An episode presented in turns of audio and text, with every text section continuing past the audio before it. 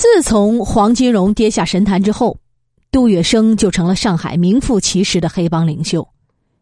不过，杜月笙虽然出身黑帮，但和其他的黑帮人物又有所不同。当时啊，像黄金荣、张啸林这些黑帮魁首，有着一套标准式的脸谱。他们一般都穿金戴银，敞胸露怀，显出狰狞的刺青，神态趾高气昂，说话粗俗不堪。尤其是张啸林，更是满嘴的粗话。各界名流、知识分子和他们的往来，虽然表面上恭谨，但是骨子里总有几分瞧不起他们这些武夫粗人。杜月笙自然知道社会上对他们的观感和评价，因此，杜月笙在闻名上海滩之后，就对自己的形象做了一番包装。他首先改变黑帮大亨的传统打扮，一年四季穿一件长衫，一副文质彬彬的样子。他还尽量改掉粗口，说话文雅得体一些。对于自己手下的各大徒弟，他也严格要求衣着得体，就算是盛夏季节也得穿得整整齐齐。于是，经过这一番改头换面，社会上的人对杜月笙的评价也大为改观，完全不同于其他的帮派大佬。杜月笙也开始以文质彬彬的君子做派，广结社会名流，大力拉拢文人墨客，以增加其知名度。社会影响力。护法运动失败后，革命元老、国学大师章太炎所居苏州，名重上海。杜月笙久闻章太炎的大名，一直想和他结交，但是始终未能如愿。然而，一个偶然的机会，终于让他结识了这位学界泰斗。当时啊，章太炎的侄子在上海和人发生了房屋纠纷，就写了一封信向叔父求助。章太炎看到信之后，大感为难。他虽然学富五车，满腹经纶，在文坛学界如鱼得水，但是解决诸如禅诵之类的事情并不擅长。正苦于无对策之际，章太炎想起了杜月笙。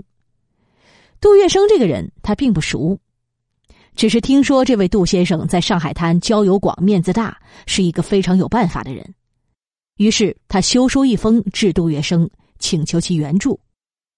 杜月笙看到信之后，喜出望外，这可真是踏破铁鞋无觅处，得来全不费工夫啊！当即命人去解决此事，事情没费吹灰之力就解决了。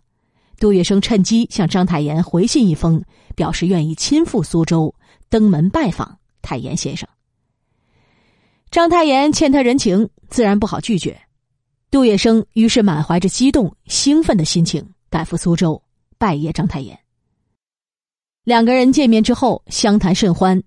杜月笙文质彬彬的形象给章太炎留下了好印象，他觉得自己应该为杜月笙做些什么，好感谢他的援手之恩。但是为他做些什么呢？杜月笙有权有势，什么也不缺呀。恰好在这个时候，杜月笙谈到了自己的名字，他告诉章太炎，他出生之时正好是阴历七月十五的一个夜晚。天空月圆如盘，于是他的父亲就给他取名叫月生。章太炎听了之后灵机一动，心想：名字，对，名字。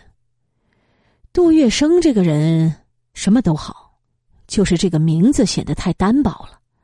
于是他对杜月笙说：“杜先生，月生这个名字不够雅致。”呃，您看看，方不方便让我给您重新取个名字啊？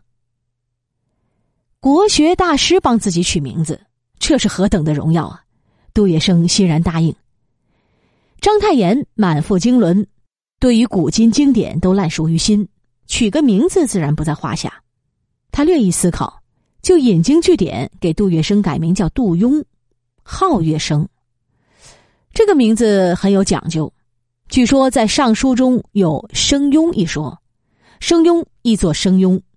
正贤注解说：“东方之月谓之生，生生也，东方生长之风，故名月为生也；西方之月谓为庸，庸公也。西方物孰有月成？意谓之宋，宋亦是宋其成也。”章太炎只对杜月笙的名字稍稍做了改动。就令他的名字变得典雅庄重，饱含文化气息。杜月笙听了章太炎的解释，连声叫好，喜不自胜。杜月笙悄悄的将一张两千块钱的银票压在了茶杯底下。在以后的岁月里，杜月笙每个月都会派人往张府送一笔钱，接济当时生活拮据的章太炎。这次的见面，杜月笙收获颇大。他不但如愿以偿的和章太炎攀上了交情，而且还有了自己的新名字，叫杜庸。杜月笙对这个名字非常喜爱，常私下里勤加练习写自己的名字。杜月笙拉拢知识分子很有一套。他知道这些自认为清流的名士文人最为看重的是个人的名望和尊严，所以他在拉拢对方的时候尽量顾全对方的面子和尊严。他采用的是一种迂回的方式，先巧妙的运用种种手段施恩于人，等到人面情面积累到一定阶段的时候，对方就会心悦诚服的做杜公馆的座上客了。在上海滩颇负盛名的秦连魁。也是被这种手段笼络到麾下的。中国自引进欧美的律师制度以来，各地拿执照的律师如雨后春笋，接二连三的冒了出来。这些人里面有真才实学的人，也不乏沽名钓誉之辈。而秦连魁是一位真正的律师奇才，他精通欧美各地的律法，经验老道，每次替人打官司，十有八九都能胜诉。杜月笙听说了他的大名之后，就想把他网络为己用，而这位大律师严于律己，基本没什么不良习惯，只有一个毛病，那就是嗜赌。杜月笙了解了这些情况之后，就设计让秦连魁到自己的赌场里去赌。最初的时候，秦连魁还能小赢几注，但是越到后面，越输得昏天暗地、日月无光，最后竟然大输了四千多块钱。这对于律师来说绝非小数，祁连魁开出了一张四千块钱的支票，垂头丧气的离去。回到家不久，杜月笙就派人把那张四千块钱的支票送回，还对祁连魁说：“当律师是靠头脑赚钱，比不得他们是靠舞刀弄枪赚钱，因此是赢不得的。现将支票送回，全当交个朋友。”秦连魁听到之后大为感动。心里非常钦佩杜月笙为人，自此之后，秦连魁就经常出入杜门，成为杜月笙的知交好友之一。杜月笙以后遇到任何法律上的纠纷，都有他这位专门的法律顾问代为解决。当然，也有一些名人学者是出于某些考量，有目的的接近杜月笙，比如说杨度。杨度在中国近代历史上是一个十分奇特的政治人物。他是晚清进士，因为受到康梁新学的影响，主张走君主立宪的救国之路。清朝覆亡之后，他又极力鼓吹帝制，支持袁世凯称帝复辟，并且组织筹安会，为袁世凯摇旗呐喊。袁世凯倒台之后，他心灰意冷，一度遁入空门，不问世事。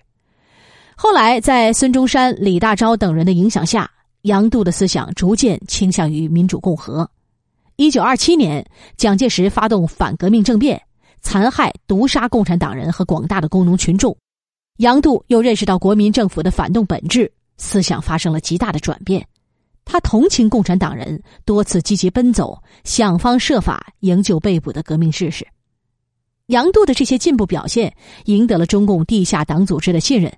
当时，中共上海特科的人找到寄居在十里洋场的杨度。